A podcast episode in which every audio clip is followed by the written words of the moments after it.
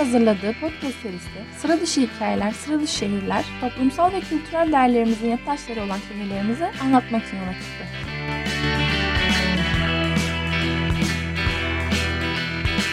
Damak zevklerinden eğlence biçimlerine, doğal güzelliklerinden mimari unsurlarına, el sanatlarından zanaatkarlarına ve ustaların yaşanmışlık hikayelerine değineceğimiz yayınlarda yaşayan kültür değerlerimizi sizlerle paylaşacağız. Ben Nisan Erdem ve bugünkü konumuz namı diğer hayır ustaları, Karagöz ve Hacivat.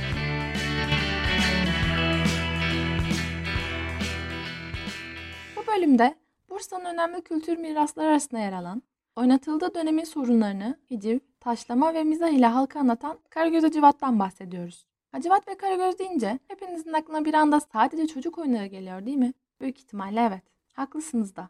Çünkü günümüzde yetişkinler için bu perde uzun zamandır açılmıyor maalesef. Oysa eskilerin anlattığına göre içinde bulunduğu koşullardaki acıyı, özlemi, sevgiyi, korkuyu, kaygıyı öyle güzel, öyle akıllıca sunuyor ki adeta ayna tutuyor duygularımıza. Mesut olmamak elde bile değil. Türk temaşa sanatlarının en önemlilerinden biri olan Karagöz ve Hacivat, dana, deve veya düve derisi üzerine yapılan ve renklendirilen tasvirlerinin mum veya elektrik ile perde yansıtılması üzerine oynatılan bir tür tiyatrodur. Bu yüzdendir ki Karagöz Hacivat günümüz sinema ve tiyatrosunda temelini atmıştır. 600 yıllık bir geçmişe sahip, Orhan Gazi döneminde yaşadıkları rivayet edilen Karagöz Hacivat, pek çok insanın öğrendiğinde şaşırdığı gibi bir rivayettir. Gerçekte var olup olmadıkları bilinmemekle birlikte, Karagöz Hacivat yazılı bir metne bağlı olmadan doğaçlama bir şekilde oynatılır.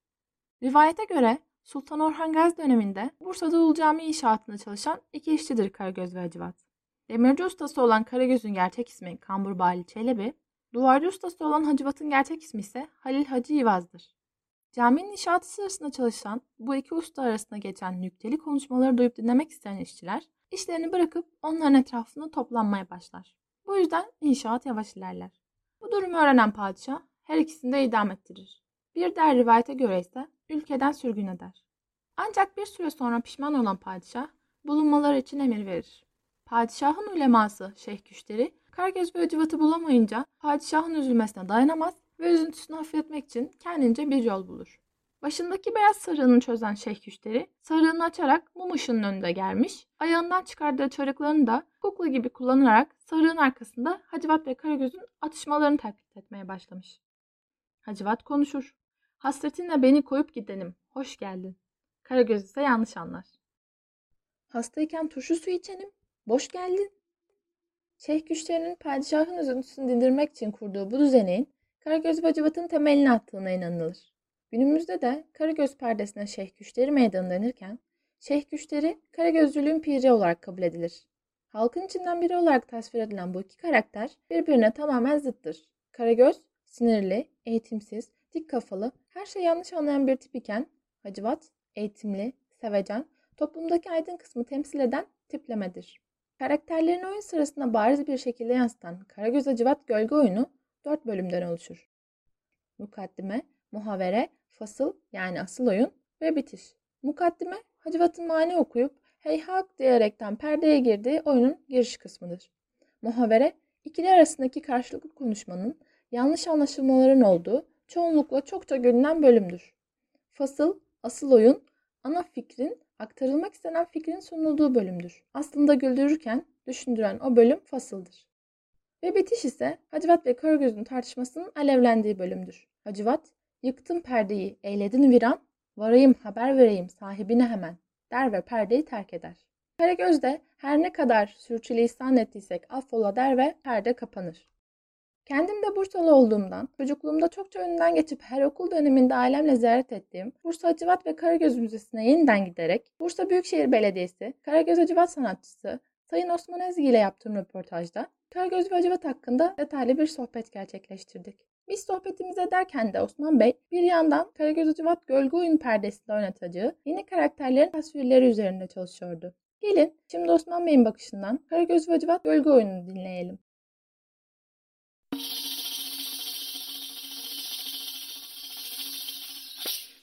İsmim Osman Ezgi.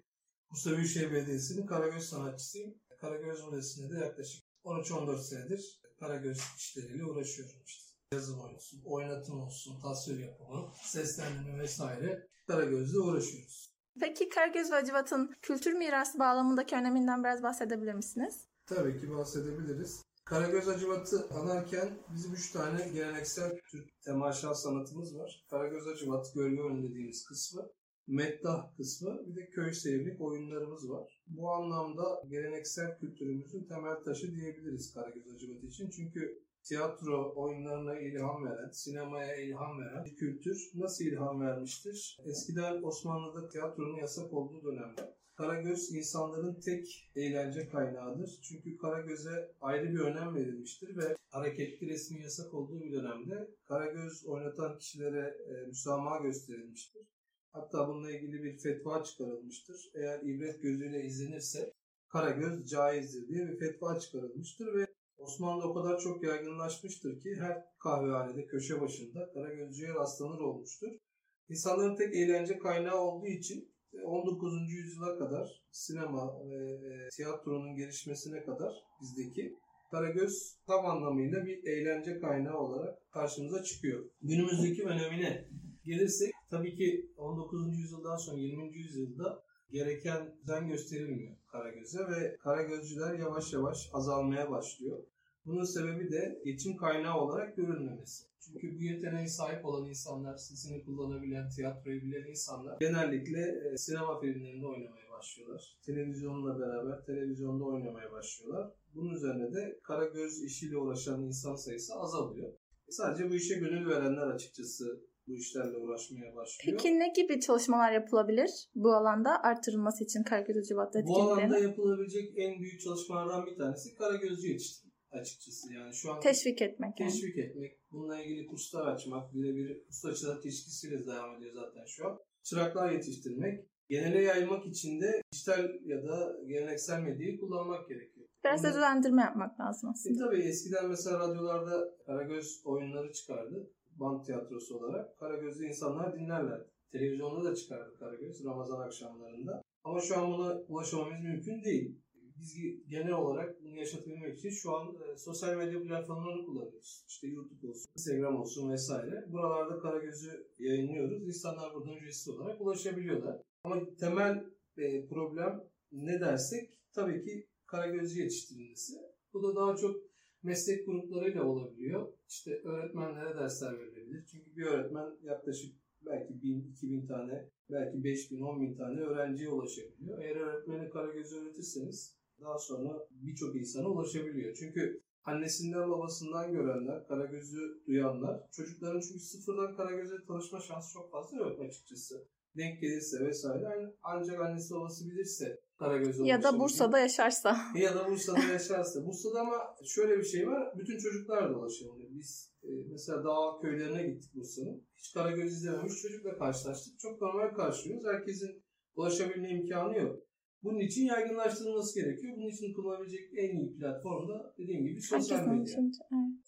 Peki Karagöz Hacivat metinlerindeki ana fikir nedir? Ana verilmek istenen duygu nedir sizce? Şu, Karagöz dönemin problemi neyse onu anlatıyor. 19. 18. yüzyılın problemi neyse onu anlatıyor. İşte bugün günümüzün problemi neyse yine onu anlatıyor. Yani Karagöz güncelin içinde kalıyor. Dünyamızın en büyük problemi ne şu an? Su sorunu var, çevre kirliliği. Türkiye'nin problemlerden biri nedir? İşte ekonomik kriz, pandemi, işsizlik vesaire.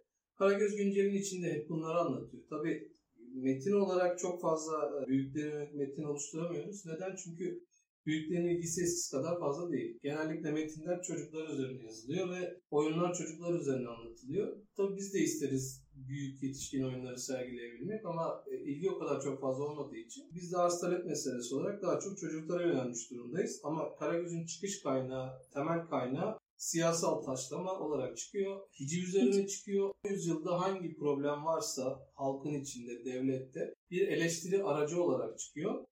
Genel çıkış kaynağı bu. Tabii 21. yüzyılda şu an biraz daha çocuklara evrilmiş durumda. Yapın arkadaşlar olursa devam ettirirse ana özelliğini kaybetmeden devam edebilir Karagöz.